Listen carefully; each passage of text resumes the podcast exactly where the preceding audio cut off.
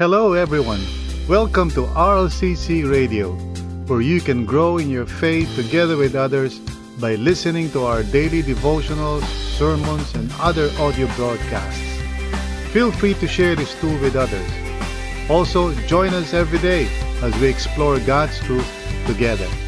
Let's dive in. So, um, tayo ay dumako na ngayon sa huling uh, ano natin, uh, mensahe natin sa Heartbeat series natin for uh, February. And uh, you did mention na kanina sa you uh, gave us a parang uh, quick uh, parang you know review. So I'd like to do that also right now no just uh, to lang. So we we've been looking at uh, the life of David. Um, uh, wait lang siguro, uh, papakita lang siguro yung PowerPoint natin in a few uh, seconds siguro, uh, hopefully, you know. Uh, yeah, thank you so much. So uh, we looked at we've been looking at the life of David, di ba? And uh, uh, dun sa unang-unang pagkakataon sa first Sunday natin, like, as you said kanina, uh, we saw how obedience to God uh, reveals uh, our true heart for God. Kasi yung nga si David, you know, uh, he, mm. his heart is after the Lord's heart. At, at sabi nga, kasi ang description is because he was willing to do whatever the Lord wants him to do. So obedience talaga yung ano parang sabihin natin main description sa uh, character ni David. Okay?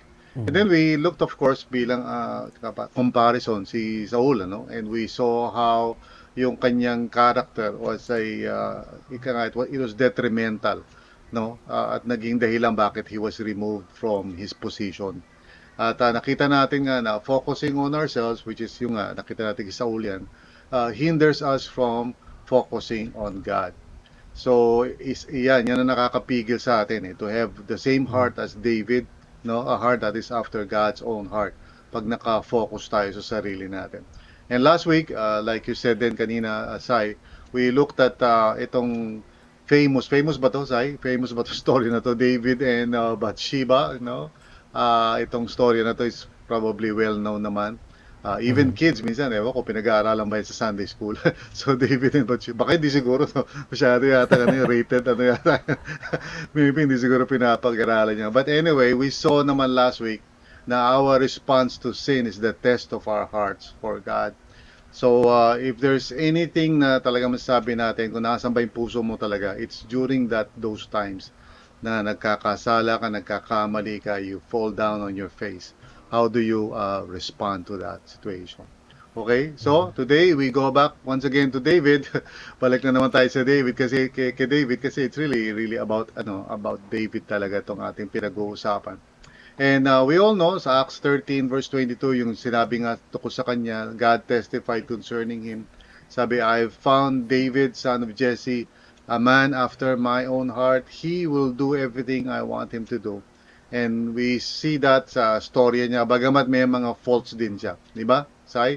Meron siya mga Apo. ano eh, meron siya mga pagkukulang at pagkakamali. Pero overall, yun ang description sa buhay ni ano ni David. But uh, siguro hindi baka hindi alam ng ilan ano bago si David bago siya naging warrior and everything, you know, defeating Goliath and all of that. Ano muna siya, eh, he was a uh, a worship uh, person, ano? Sabi sa 1 Samuel 16 verse 18 uh, one of the servants answered kasi Saul was going through depression and everything. Sabi, I've seen the son of Jesse of Bethlehem uh, who knows how to play the lyre, no? So, nasa praise team, no? Si David. who knows how to play uh, the lyre. And he, you know, he's a brave man and a warrior. He speaks well and he's a fine-looking man. And the Lord is with him. So, even before siya maging hari and everything, uh, he was a worshiper. Okay? So, David was a worshiper of God.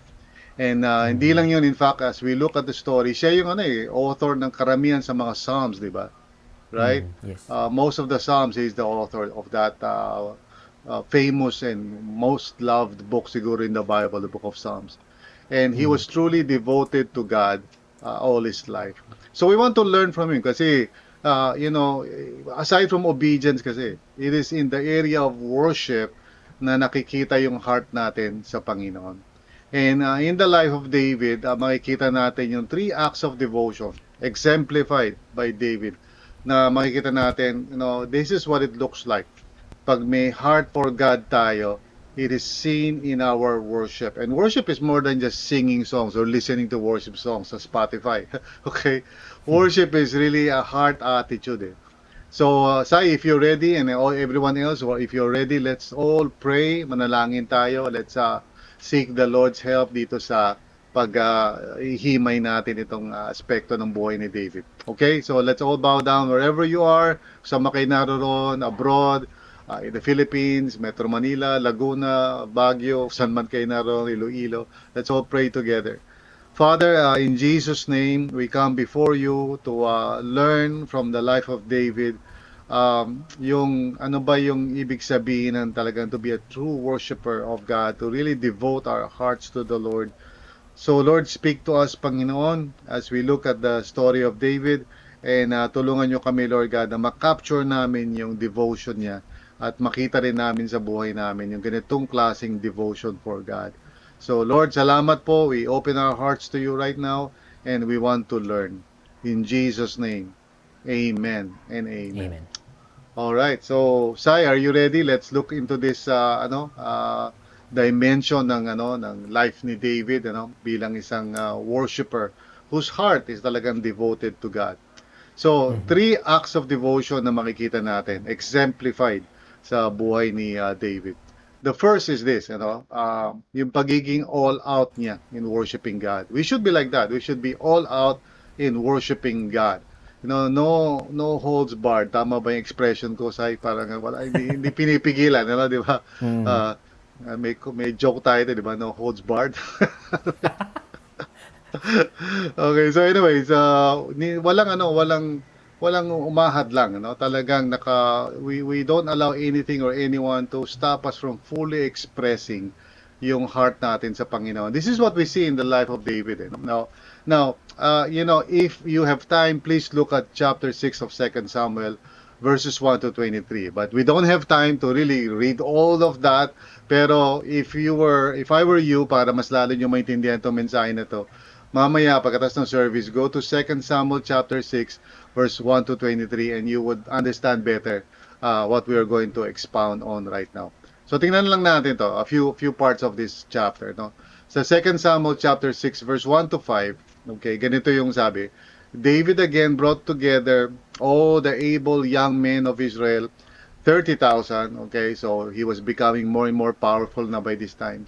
Uh, verse 2, he and all his men went to uh, Baalah, okay, in Judah, hirap i-pronounce yan, Bahala, Baala, okay, in Judah, to, to bring up from there the Ark of God. Kasi the Ark of God, eh, nawala na sa, ano eh, sa sentro ng buhay ng Israel. Uh, which is called by the name, the name of the Lord Almighty, who is enthroned between the cherubim on the ark. So talaga dinidescribe itong very sacred na ano na to, mm-hmm. na ark na to which has become ika nga central sa buhay ng Israel before, you know, uh, before the, the time of judges and everything. Pero somehow, nawala na ng ano, nawala na sa focus ng mga tao, lalo na sa panahon ni Saul. So they hmm. set the ark of God on a new cart and brought it from the house of Abinadab which was on the hill. Now, yung mga malilit na detalye na yon gives us an indication sa na kung magkakaroon ng problema eh, no? kasi nasa cart, no? Tapos on the hill, you know. So pa oh, parang meron na tayong senyales dito. Mukhang magkakaroon ng bulilyaso rito sa sitwasyon na to. Okay? So anyway, sabi sa susunod, Uza and Ahio, sons of Abinadab now. Yung sons of Abinadab means hindi sila related sa mga Levites, wala silang kinalaman doon sa Levitical priesthood, okay? Uh, they are just, you know, people na nautusan na magbuhat ng cart. So we're guiding the new cart with the ark of God uh, on it, and Ahio was walking in front of it. Okay, uh, sabi sa verse 5, David and all Israel were celebrating with all with all their might, no, with all their might before the Lord, with castanets and harps and lyres and timbrels, sistrums, eh, sistrums, and cymbals. Okay, so they were really worshiping the Lord, except for the fact na yung information na binibigay sa atin, parang merong posibilidad na there will be a problem. Okay? So that's why mm-hmm. yun ang makikita natin sa verse 6 and 7. When they came to the threshing floor of Nakon, Uzzah reached out and took hold of the ark of God because the oxen stumbled. Okay? Natalisod. Okay, dati, ano ba yun? Tapilok. okay, natapilok yung oxen. Okay? Uh, and then sabi sa verse 7, the Lord's anger burned against Uzzah because of his irreverent act, no? Therefore, God struck him down and he died be there beside the ark of God. So, tragedy. Okay, tragedy yung nangyari, no? Imbis na celebration, bigla sa kalagitnaan ng celebration, namatay si Uzzah.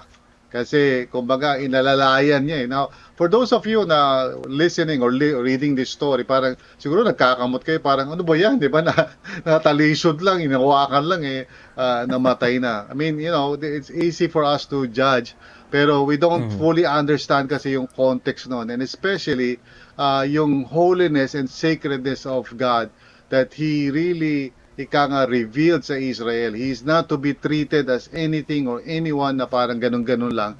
Uh, he wants people to recognize yung holiness and sacredness of uh, God's presence. So, hindi natin maintindihan ng lubusan yan hanggang hindi natin nauunawaan yung background nito. Eh, no? So, but mm-hmm. anyway, uh, after that, so verse 8 to 10, sabi ganyan, Then David was angry because the Lord's wrath had broken out against Uzzah And to this day, that place is called Perez Uza. Okay? So, pinangalan na sa kanya yung, ano, yung lugar.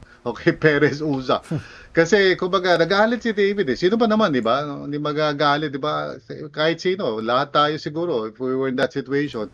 Pag hindi mo naiintindihan ng isang nangyari sa buhay mo, di ba, na minsan, nagtatanong ka kay Lord. Eh, nangyari na ba yan sa yon, Sai? Di ba? Parang minsan, Lord, bakit gano'n, di ba? Have you ever experienced that? Na may nangyari sa buhay mo na hindi, walang paliwanag, hindi mo ma-explain, and you question God. You know, Sai, have you ever experienced that? Naranasan Opo, mo yan? Pastor. Maraming ano, maraming times na ganun. And ano eh, minsan yung ano eh, yung kasi si si Lord minsan di ako pastor di ko alam ah. Pero mm-hmm. minsan kasi si Lord tahimik eh, hindi parang sinasadya niya hindi magsalita. Lord, oh, yeah, I can, I can naman understand ako, ah. that. Oh, oh.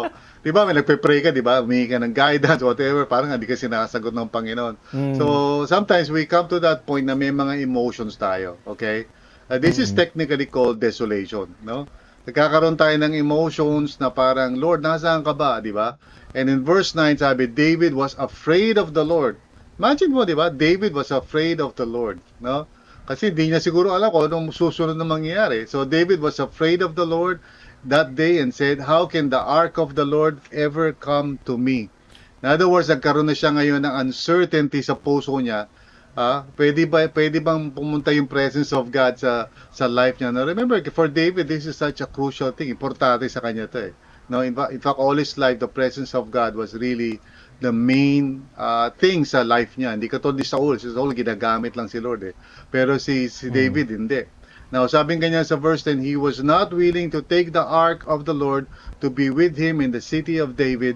Uh, instead, he took it to the house of Obed Edom, the uh, the Gittite. Okay, so may storya na nangyari doon. He was si si Obed, uh, hindi yung Obed na kilala natin, uh, ibang Obed ito, Obed Edom, okay, na pinagpala siya ng Panginoon. Anyway, uh, the back the backstory nito mahirap intindihin to, but actually in First Chronicles chapter 15 uh, verse 13. Ganito nakalagay, no? Kasi ano yan eh, parang mirror yan, Sai.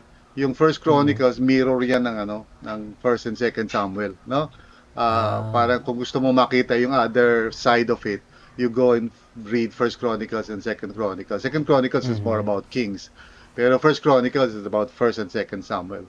So anyway, mm-hmm. konting ano lang yung biblical background lang. So sabi sa verse 13, it was because you, sabi the Levites, uh, did not bring it up the first time that the Lord our God broke out in anger against us. We did not inquire of Him about how to do it in the prescribed way. Okay? So, gets mo yun, Sai. The reason bakit mm-hmm. nangyari yung insidente na yun, bas, kasi hindi naman dapat sa cart, dapat binubuhat nila yun eh, sa shoulders nila. You follow? Uh, yun pala. Okay? Oo, dapat binubuhat nila yun. At bumubuhat dapat doon mga Levites, hindi kung sinong tao mm-hmm. lang.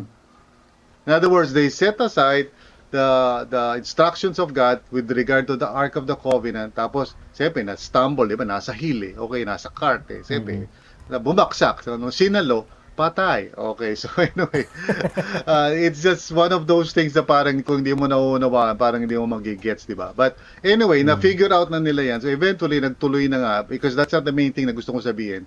In 2 Samuel chapter 6, verse 14 to 15, wearing a linen ephod, you know, which is a characteristic of a priest, you know. David was dancing before the Lord with all his might. Okay? So uh, while he and all Israel were bringing up the ark of the Lord with shouts and and the sound of trumpets. Remember say kanina, 'di ba, that he was worshiping the Lord with all his might. So ngayon, merong additional information, he was dancing before the Lord. Okay? Mm-hmm. So, nagsasayaw si David. Napipicture mo ba sa mind mo itsura ni David? No?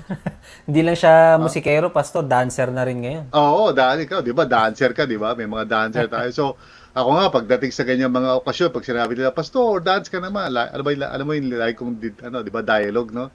Like ko siya nasabi, kailangan may simbolo ng katotohanan ano, sa lahat ng mga okasyon.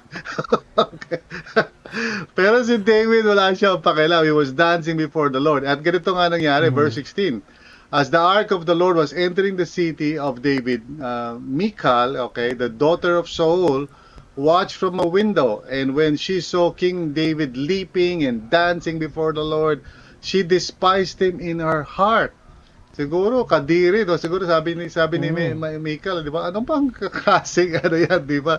Hari ka tapos tatalon-talon ka diyan, nagsasayaw ka. Okay, and then sabi sa verse 20, when David returned home to bless his household, uh, Michal or Michael, depending on how you pronounce it, daughter of Saul, came out to meet him and said, How the king of Israel has distinguished himself today. Parang sarcastic, di ba? Going around half naked, uh, bago information yun, di natin alam, half naked daw, in full view of the slave girls of his servants as any vulgar vulgar fellow would, no? Ewan ko, anong klaseng, anong type sa Enneagram itong si Michael, ano? Baka, ano, type, type 1 siguro to. Para, di ba, sabi ko na, ano ba naman niya? Hindi ka ba nahihiya sa sarili mo? You're dancing, eh, dyan, sa harapan ng mga slave girls, half naked. Yung half naked na information, hindi ko alam, ano? Kasi wala naman sinabi doon sa unang nabasa natin na he was half naked, ano? Uh, so mm-hmm. anyway, uh, so he was half naked daw. Tapos ganito ang sagot ni, you know, ni David. And this is, uh, this shows talaga yung heart niya. David said to uh, Michael, or Michael, It was before the Lord, sabi niya, who chose me rather than your father, si Saul yun, or anyone from his house, when he appointed me ruler over the Lord's people, Israel. And now here's what he says, I will celebrate before the Lord. I will celebrate before the Lord. And then he adds by in verse 22, I will become even more un- undignified than this. Okay? And I will be humiliated in my own eyes. Okay? Ma, ma, mahihiya ako kahit sa sarili ko lang siguro bata. Okay? But by these slave girls you spoke of, sabi niya, I will be held in honor. Now, this is, uh, you know, well, skip tayo ng maraming part to si chapter 6. But basically, what I really want to say about David that shows you kanyang heart for God, he was all out as far as worshiping God is concerned. Now, say, you know, just to apply it sa modernong buhay natin, you, you, have you seen people na talagang very passionate about whatever it is that they're passionate about? Nakakita ka naman, kunyari, for example, NBA. Nakakita ka naman ng isang mm. tao na passionate sa NBA. Di ba? Eh, All out Amen, yan, ano, di ba? Mm-hmm. Oo, mm-hmm. pag pag naka-shoot si LeBron, talaga naman may tayo yan, may sigaw, may expression ng 'di ba ng body ano nila. O kaya siguro mm. yung mga tao na passionate sa Marvel, right? Pag medyo yes. may lumabas na na mga sabihin natin na mga pre ano ano, ano tawag doon sa yung parang uh, yung mga series halimbawa, pastor. Trailer, movie. parang trailer, di ba? Yeah, mga trailer, oh. Oh, di ba? Pag lumabas yung trailer, may reaction 'yan, eh, di ba? Mm. Sasabihin agad ng ano, wow, di ba? Parang, ewan ko, ano Spider-Man ba yan? O Doctor Strange o whatever, mm. di ba? Mm. Very action eh. Kasi, you know, here's what I have come to understand. When you are passionate about something, you cannot help but express it express it bodily, di ba? When your mm. heart is into something, talagang mismo yung whole body mo is part of the ano the expression of your excitement, di ba?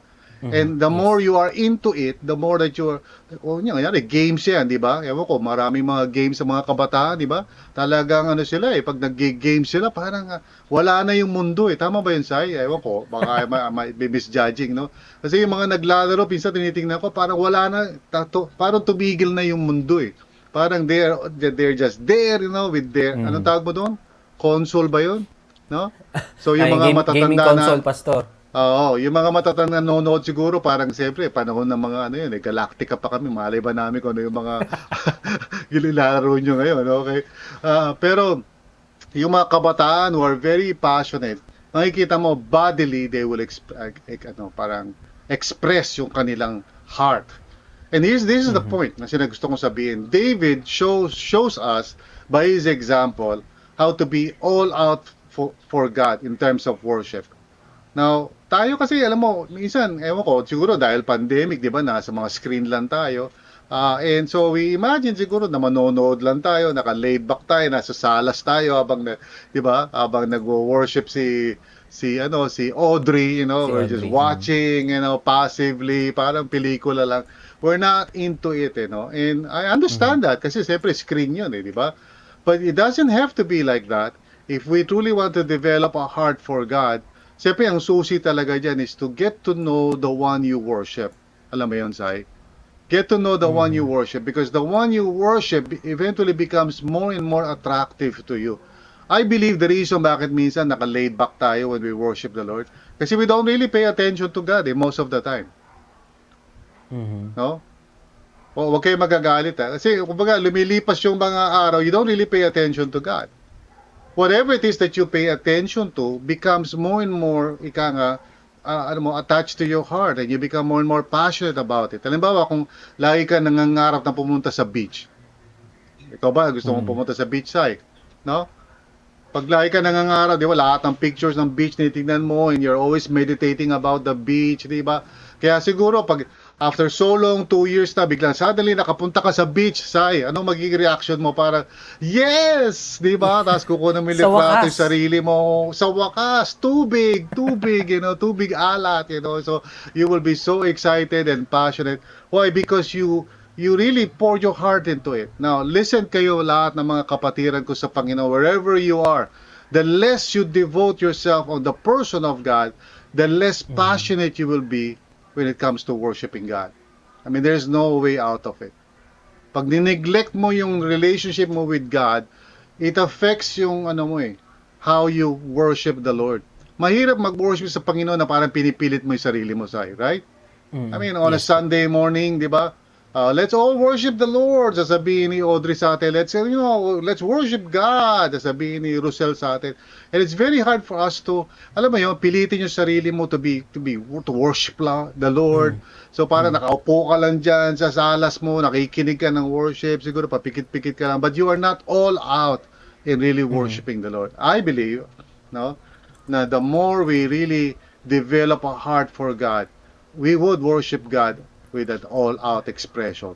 Ano masasabi mo dyan, Sai? Go ahead, you can re- react to what I'm saying. Mm, um, may ano lang ako, question lang ako, Pastor. Um, mm. Ibig sabihin po ba nun yung kapag uh, when, when you're really passionate about God, Halimbawa, for example po, nag-worship dito sa bahay, kung saan man tayo nanonood mm-hmm. ngayon or saan man tayo mm-hmm. nakikinig ngayon. Ibig sabihin po ba nun kapag passionate ka, you, ang, ang, ang, ang expression ba nun automatic, pastor, yung ano, yung sumasayaw ka, you stand up when you worship, ganun, or hindi naman po automatic na ganun. I mean, may ibang expression. Well, you know, gaya ng sinabi ko sa inyo, when you when you're passionate to, about something or anything, hindi mo maiwasan mm. that your body actually gets involved in whatever it is na ginagawa mo, di ba? I mean, that's a very normal yes. thing, no? Kahit nga lang pagkain, di ba?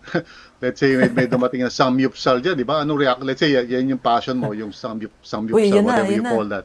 Oh, di ba? Alam naman magre-react ka na parang, "Uy, samyupsal. Okay, sarap 'yan." ano di ba? So it would be normal. Now, a place ano, uh, understand na may mga times naman kasi minsan that you don't feel well uh, you know, desolation ka, may desolation ka. There are times like that, for sure, di ba? May emotions ka. Tony David, you know, he was, he was angry, he was afraid, you know. Pero eventually, he did not allow yung emotions na yun to determine how he's going to approach the presence of God. Gets mo yun? Mm. Yes. He was, he yes, was angry, eh. he was afraid. Pero finally, nung na-figure out niya na this is how we're going to carry the ark of the Lord, you know, he just went all out, you know, and he just started leaping and dancing and you know, and celebrating in the presence of God. Go ahead, Sai, mm. if you have other questions or, you know, uh, about this. Mm. Actually, Pastor, ano lang, um, gusto ko lang pong i, ano, i, paano ba, i-confess, no? Na mm-hmm. yung ano, um, when, I, when I'm passionate about something, uh, for example, itong, itong recent yung, ano, yung um, NBA, uh, dahil oh. nalalapit na yung, yung playoffs eh. So medyo, ano, okay. medyo passionate. And yung favorite team ko, uh, nakikita ko na maganda yung ano nila, yung laro nila. Line pag napapanood ko yung laro, laro nila, ko. ano ako, mm. very ano ako, very very into it ako na parang, yes, go. Nice, congrats. Tapos yes. mapalakpa oh. ako.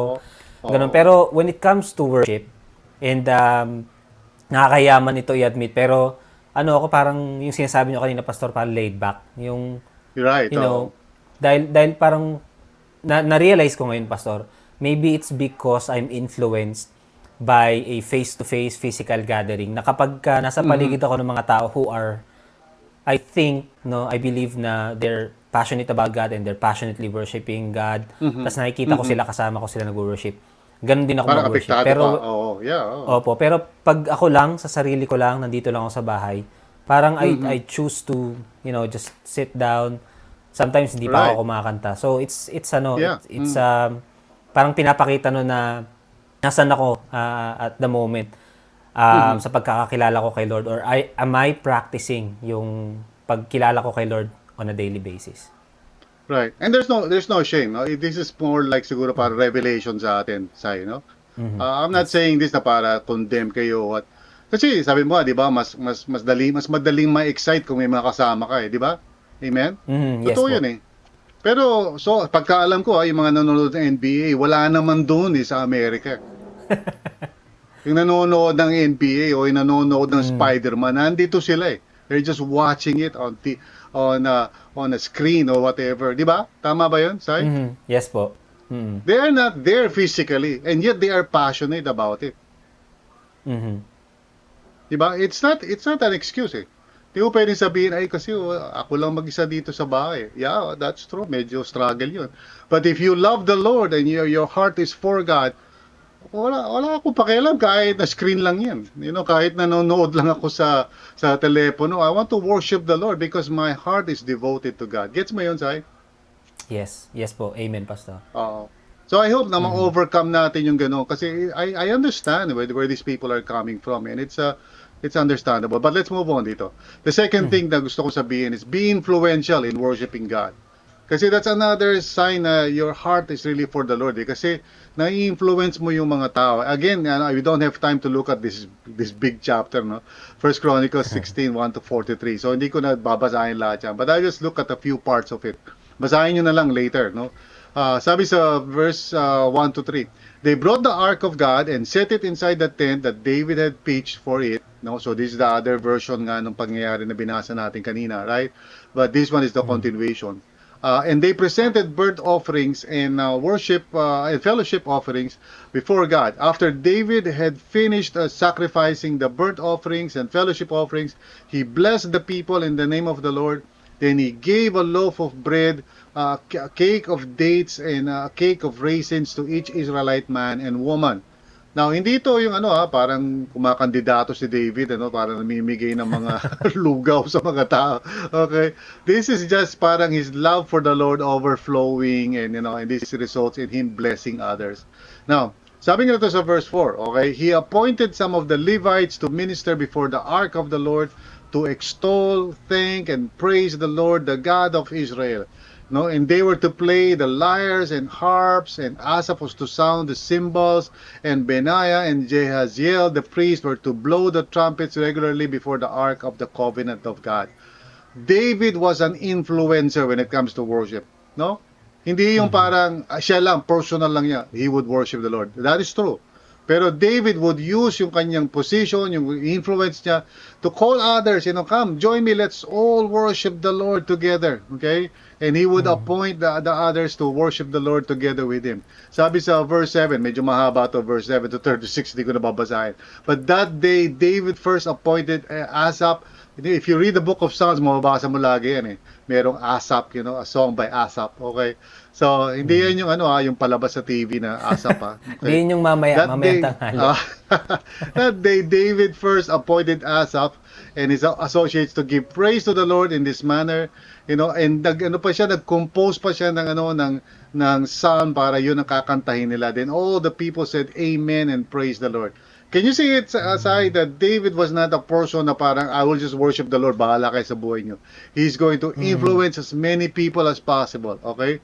And yes. then in verse 37 and 38, sabi, David left Asaph uh, and his associates before the ark of the covenant of the Lord to minister there regularly according to each day's requirements. He also left Obed Edom and his 68 associates to minister with them. Obed Edom, mm-hmm. son of the uh, of uh, Jeduthun, hindi na natin memorize yung mga, kanta na, mga pangalan na yan. And also Hosa were gatekeepers. In other words, everybody, let's get into the game. Now, Sai, you know, listen carefully. And everyone else na nanonood ngayon. Mm-hmm. How easy it is minsan sa atin to compromise yung once a week na, I'm not saying na, ako, I don't want to go into that kind of uh, parang, ano, ano, no, parang reasoning. Oh, bisa lang naman tayo iniimbitahan ng Panginoon eh. Isang oras lang naman, dalawang oras lang naman, di pa may bigay sa Panginoon. I don't want to go into that guilt trip, you know.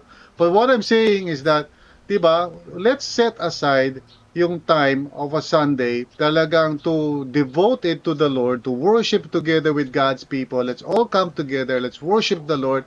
Let's all participate. Mm. Let's all use yung ating mga talents and everything to worship the Lord. At wag natin agad-agad na i-compromise yun. You understand what I'm saying? Mm, diba? Yes, Because yes, sabihin ganito, sa panahon natin ngayon, no, even Christians, napakadali i-set aside nila yung Sunday to go somewhere else and do something else. Mm-hmm. Now again, this is not a guilt trip. What I'm saying is that how important is it yung Sunday gathering natin to worship the Lord together? Now, ako, my my wife and I, my family, siyempre may, may mga relatives kami. Sometimes they would invite us kasi may ganitong okasyon, ganyan ganyan. And sometimes we would say na uh, we're very sorry. This particular time kasi we want to worship the Lord together with God's people. Siguro susunod na lang po kami. Later na lang. No? Hindi yung parang mm. uunahin mo muna itong lechon at kain at kare-kare, you know, before you actually give your whole heart to God to worship the Lord together with others. Gets mo ba yung sinasabi ko, Sai? Can, can you uh, relate to that or understand that? Or you might have a question related to that. Hmm.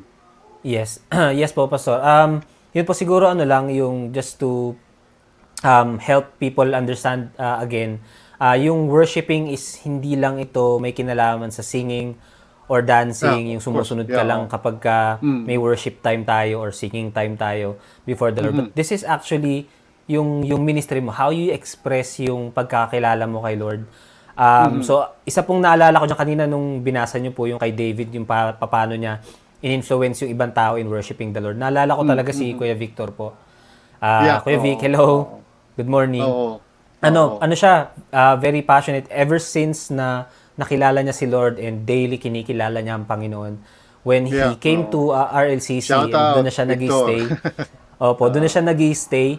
Every morning, gigising siya ng maaga kahit yung yung itsura niya parang ang sungit ng itsura niya pero sa totoo lang bagong gising mm-hmm. lang, gising lang naman siya. lilinisin niya yung lilinisin niya po yung buong cent, yung buong center para pagdating ng mga tao, yung Amen. place of worship nila is ano, is malinis. And Amen. hindi niya yung ginagawa na parang ano, na parang alam mo yung trabaho ko kasi to pero ginagawa yeah, niya yun because this is my worship to the Lord. And very passionate siya about this. He even yes. reminds people na parang minsan pagalit pa nga, itapon nyo naman yung kalat nyo, ligpitin nyo naman yan. Pero that's influence. Namimiss mo eh. na ba yun? Namimiss mo na yun. Opo, actually namimiss ko na si Kuya Vic. Hi, Kuya Vic ulit. But you know, yeah, it's true eh, di ba? Kasi alam mo, pag, uh, di ba, again, going back tayo sa analogy ng mga bagay na passionate tayo, di ba? Oh, may, may laro na ang NBA, di ba? So, ano gagawin mo? Hoy, may laro na yung NBA. Hindi, po, post mo yan, sabihin mo sa mga kaibigan mo, mm. di ba? Na, oy, may laro yung NBA. At pag sinabi, hindi, lakad tayo. Hindi, susunod na lang ako sa inyo, may game ang NBA, di ba? Because you're passionate about NBA, di ba?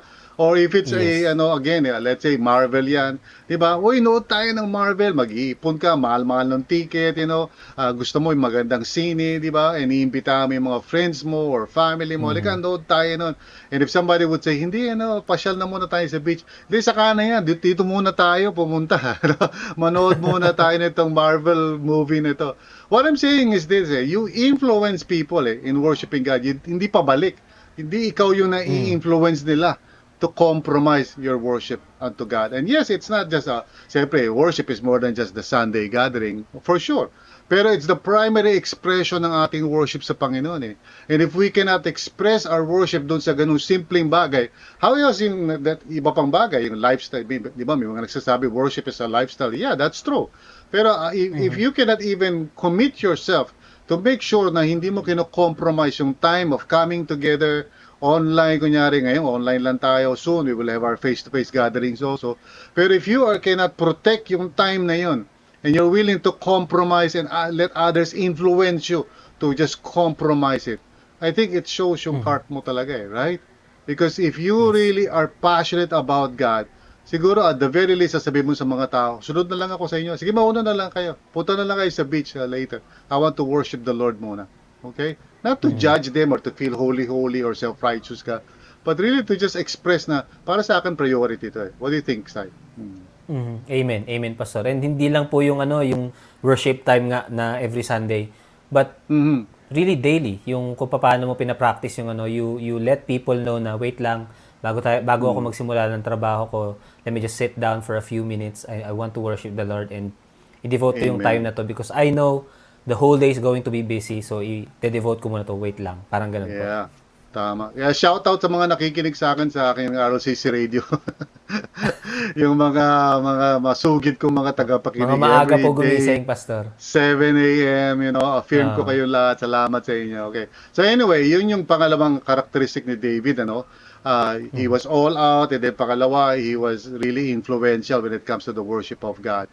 Uh, ito sa uh, verse 39 and 42. David left Zadok the priest and his fellow priests before the tabernacle of the Lord at the high place in Gibeon to present burnt offerings to the Lord on the altar of burnt offering regularly, morning and evening, di ba? In mm-hmm. accordance with everything written in the law of the Lord which he had given Israel. So talagang he was really an influencer. I won't read that anymore. Just go ahead and read the rest of it siguro later.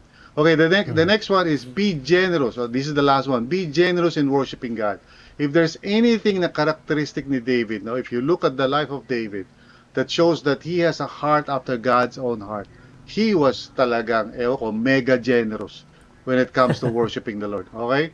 So again, ito, daming passages. Oh. I-ano nyo na lang, i-camera nyo na lang ito because I, I don't have time to really read all of that. Pero basahin mm-hmm. niyo yan. First Chronicles 22, First Chronicles 28, First, uh, First Chronicles 29. It's all there, you know. So I won't go into all that. But let me just give you some bits and pieces para maintindihan nyo how generous David was. Then David said, The house of the Lord God is to be here, and also the altar of burnt offerings for Israel. So, so David gave orders to assemble the foreigners residing in Israel, and from among them he appointed stone cutters to prepare uh, dressed stone for building the house of God, uh, he provided a large amount of iron to make nails for the doors of the gateways and for the fittings, uh, and more bronze that could be weighed. He also provided more cedar logs that could be counted. Uh, for the Sidonians and Tyrants, uh, Tyrians had brought large numbers of them to to David. Now, backstory lang dito sa, you know, he wanted mm. to build a, a temple for the Lord, pero hindi siya inalaw ng Panginoon. Okay? Sabi sa kanya mm. ng Panginoon, hindi ikaw gagawa niyan. It, is, it will be your son. Pero nevertheless, hmm. kahit na naging secondary yung role niya, he he stepped up and talagang really gave, you know. Sabi sa uh, verse 22, uh, chapter 22, verse 14 to 16, I have taken great pains to provide for the temple of the Lord a hundred thousand talents of gold, a million talents of silver, quantities of bronze and iron too great to be weighed, and wood and stone, and you may add to them, you know. Grabe si David, know? He was all out in his giving. He was very generous. Sabi sa verse 15, You have many workers, stone cutters, masons, and carpenters, as well as those skilled in every kind of work, uh, in gold and, and silver, bronze, and iron, craftsmen beyond number.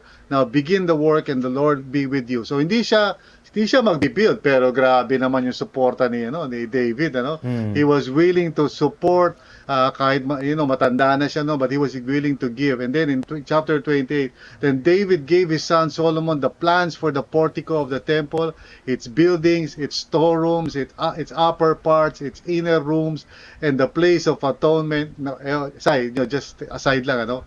Kumbaga ewan ko kung ano to kung ano klaseng type ito si David ano pero kumbaga pati mga plano and everything and lahat and siguro si Solomon parang Daddy, baka naman pwede pagbigyan mo na lang ako, ako gagawa ng temple. but he was really all out. Sabi sa verse 12, he gave him the plans of all that the Spirit had put in his mind for the courts of the temple of the Lord and all the surrounding rooms, for the treasures of mm-hmm. the temple of God and for the treasuries for the dedicated things. All out, all out talaga si David dito. And uh, sabi sa verse 13, he gave him instructions for the divisions of the priests and the Levites and for all the work of serving in the temple of the Lord as well as for all the articles to be used in service. So hindi lang naman pera to eh. Yung talents mm-hmm. niya, you know, yung time niya, everything, no? And uh, of course, dito sa ito, pinaka matindi sa lahat eh. If you would just, uh, you know, allow me to read it. Uh, t- chapter 29, verse 1 to 5. Then King mm-hmm. David said to the whole assembly, My son Solomon, the one whom God has chosen, is young and inexperienced, The task is great because this palatial structure is not for man but for the Lord God. With all my mm. resources I provided for the temple of God of my God, gold for the gold work, silver for the silver, bronze for the bronze, iron for the iron, and wood for the wood, as well as onyx for the settings, turquoise, sto- uh, stories of various co- stones of various colors, and all kinds of fine stone and marble. All of these large quantities. Okay. Now ito verse 3 mm. na. Say, are you ready? No. Okay? Sige po. Sabi ni ano, sabi ni David, besides in in my devotion to the temple of my God, I now give my personal treasures of gold and silver yeah, for the temple of my God over and above everything I have provided for this uh, holy temple. You know, 3,000 talents of gold, gold of Ophir, 7,000 talents of refined silver for the overlaying of the walls of the buildings, for the gold work and the silver work, and for all the work to be done by the craftsmen. Now, who is willing to consecrate themselves to the Lord today? Meron pa siyang altar call. May challenge pa siya at the end, okay? He gave everything, Sai. You know, everyone who are watching right now, you know, how do you show your heart for the Lord, you know? Nasa nasa aspekto ng ano yan eh, ng pagiging generous mo in giving your time, talents, and treasure. Now, some people, of course, they would say, you know, how would you know kung ano yung heart ng tao? Di ba? Hindi mo naman nakikita eh. And of mm. course, you know, wala naman nakakita talaga ng heart mo, heart mo sa Panginoon eh. But one mm. manifestation mm. yan is in the way you give. Whether you give faithfully and you give generously you know, tayo ngayon ay eh, naghahanda na tayo sa ano, no, pagkakaroon na tayo ng face-to-face gathering by, by April. And for those of you who are excited about that, I am excited also. Pero may mga cost yan, may mga cost yan eh. For one, mm-hmm. hindi tayo makakambit na ngayon sa dati nating center. Okay, so, oh, alam nyo yan, di ba? Hindi na natin magagamit yon So, may kailangan natin ng funds para makahanap ng lugar and then yung instruments daw natin, balita ko na, na kinakalawang na, nabubulok na, so baka kailangan palitan na yan, you know. And there's mm-hmm. so many other things, yung yung online ministry natin, kailangan natin ng pondo kasi siyempre, di ba? May, marami tayong kailangan eh. And here's the question, you know, how many of us are willing to be generous enough to consecrate, to show our heart for God, our devotion to God by being generous in our hmm. worship of God. Gets mo yun, Sai? I don't know if yes. I am I making myself clear dito. Because di, minsan sabi ng mga tao, oh, I, I worship the Lord. Pero pagdating sa giving, hindi ka regular, hindi ka, you know, hindi ka discipline, you know, o ano lang maisip mo kung kailan lang. You know, if I were to ask you right now, when was the last time you gave? Well, you know, siguro nag-gave ako two years ago nung wala pang pandemic, you know. So, hindi, di ba? We have to mm. continue showing our heart for the Lord in the area of giving. So, yeah, go ahead, uh, Sai. Okay. Sige po, actually, uh, tinatype ko yung dapat sasabihin ko pa. Sa. Pero, ano lang po yung uh, see, seeing how how David is worshiping the Lord. Ano siya eh, all out tapos overall. Hindi hindi siya all out sa sa isang side lang of worshiping the Lord, but he's he's really all out sa lahat ng aspeto ng pag-worship niya kay Lord. Even yung yung giving niya, yung pag-iisip niya, yung planning niya about anong gagawin natin, paano natin paano natin magagawa ito na ganyan. Tapos he was dancing He was uh, letting mm. people know na I'm worshiping the Lord. Wala akong paki kung ano itsura ko, ganyan. He was very influential. So ano po Amen. talaga yung all out worship natin, hindi talaga natin siya pwedeng paghiwa-hiwalayin. It's it's ano, yes. it's an it's it's really a lifestyle, gaya po nung sinabi yes. niyo kanina. And it is a reflection of our heart. Okay? Mm. A heart devoted to God will always worship God Diba? A heart that is devoted to God will worship God. Hindi yung parang holding back ka. You will worship God with everything that you've got. You know, you'll influence everybody. Wala mm. wala kang pakialam kung online niya, you're willing to stand, to dance, to shout mm-hmm. to the Lord. You know, you're willing to invite mm-hmm. all your friends. Sabado pa lang nag-i-invite ka na ng mga tao because you're so excited to worship God, you know, mm-hmm. and you're so generous with your time, talents and treasure. Hindi nagdadahilan ka palagi, oh, busy ako ganito. You're willing to make time, you're willing to devote mm-hmm. yung talents mo for the worship of God. You're willing to give to the Lord, you know, to faithfully, you know, you you tithe you give offerings, you you do whatever is possible needed, you know, you donate kasi you love the Lord with all your heart. Eh. Sai, can you can you can you feel what I'm saying? Naintindihan mo ba? I hope everybody Amen, can understand this. A heart devoted to God will always worship God. And so right now, you know, sa huling sermon na ito, uh, you know, be devoted to God, my friends, you know, uh, by worshiping with all your heart, katulad ni David. Let's not mm. hold back. You know, we want to be a people whose heart is after the Lord's heart. And I want you to be really practical about this, di ba? Maybe let's start with yung sinasabi mo nga kanina, Sai, right? Uh, again, mm. I'm not parang ano, focusing on you, no? Para example lang, di ba? Di ba? Maybe doon mo umpisahan. Imbis na nakahiga ka habang nagwo-worship tayo on a Sunday, tumayo ka kaya, you know? Mag-ano ka kaya, i-express mo kaya yung ano mo, and then really think more about God, yung disciplines mo, yung mga practices mo, bigyan mo ng attention. Kasi it's very hard to worship the Lord on a Sunday kung buong linggo hindi mo naman siya iniisip, you know? Mm-hmm. Right? Uh, and then be influential, you know, try to, imbis na ikaw yung nang-influensya, pag inimbita ka, yes ka agad, even though alam mo Sunday yun, you know, mag ano ka, mag-prioritize ka, right? And especially yes. in the area of your giving. Now, mahirap mag-give ngayon kasi wala tayo nung katulad dati sa na ano, yung tatayo tayo, tapos pupunta ka sa harapan. You know, parang merong mm. motivation na mag-give ka, di ba? Kahit paano. Sila kita mo, lahat ng katabi mo tumatayo eh. Tumalapit sa harapan. di ba? Eh ngayon hindi, may excuse ka eh. Nobody really knows eh. Nandiyan ka sa screen, di ba? Hindi ka nagbibigay, mm. hindi ka tumutulong. Tapos hindi lang naman sa giving yan, eh. pagdating sa time mo, di ba? hirap na hirap mm. yung uh, ano natin, mga team natin to get volunteers para sa praise team kasi mm. lahat, alam mo, lang oras eh. Busy ako eh. Kaya ka nagpapasalamat ako sa Panginoon para sa iyo, Sai. Kasi kahit na nagdadalamhati ka, you give your time para nandito ka, di ba? Amen? Mm, so, everybody who's uh, trying to uh, parang give of their time, and ano, talaga makikita mo na, yes, you know, ito yung heart na hinahanap sa atin ng Panginoon eh. Amen po ba? Okay? I Amen. hope and pray that we would really develop a heart for God. No? Amen. Amen. Tama po yun, Pastor. And um, gusto ko lang pong i kunin itong ano, uh, opportunity na to na para pasalamatan po lahat po ng patuloy na all out kayo sa pag-worship nyo kay Lord. Very passionate, always um, um, devoting time para kilalanin ng Panginoon at i-share ito maging influential kayo, maging all out kayo, tapos maging generous po kayo sa inyong worship kay Lord. Sa inyo po lahat, maraming salamat po. Um, very limiting po talaga no na online, pero para kay Lord hindi siya limitado, no. Itong online na to is also a platform for him to uh, yes. bless all of us and salamat po for helping us spread God's word, spread God's good uh, God's goodness sa sa maraming tao. And of course, uh, doon naman po sa mga struggling na kagaya ko, Um, mm-hmm. For God, it's never too late po. No, we Amen. we still have uh, an opportunity para mm-hmm. magsimula kahit mga little steps lang, yung kagaya ng pag yeah. uh, Sunday worship, gumising ka ng ano tamang oras, maaga, maligo yeah, ka, matulog ka ng maaga ng Sabado. Yes. Opo, gaya nung ginagawa natin before, pagising mo, magpe-prepare ka, mag-aayos ka man lang, sana man lang magmumug ka, maghilamos ka, 'di ba? Yung yeah, hindi oh. yung para ka lang manonood ng Netflix na sige ano bang next na panonoorin ko. Yung mm. you you prepare yourself for for worship to God. Right, yeah.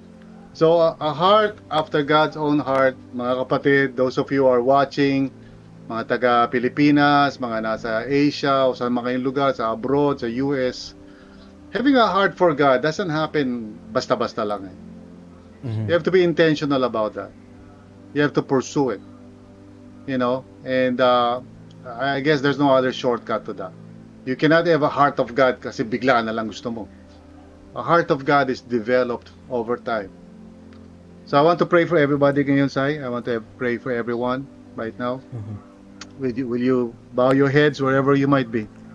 This is not to judge you or condemn you or feel, uh, make you feel guilty about anything. This is to speak to you, kayong lahat na nakikinig ngayon. Let's develop a heart for God. Let's be like David. Posible yun. It's not impossible for us. It is challenging, gaya sinabi ni Brother Sai, but it's not impossible. We just have to choose it.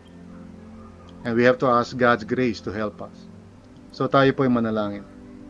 Lord, uh, tulungan nyo kami, Panginoon. We don't know how long itong pandemic na to or whether magiging ano na free na mga tao or even siguro pag dumating yung time na gano'n, there will still be of course our online service pa rin.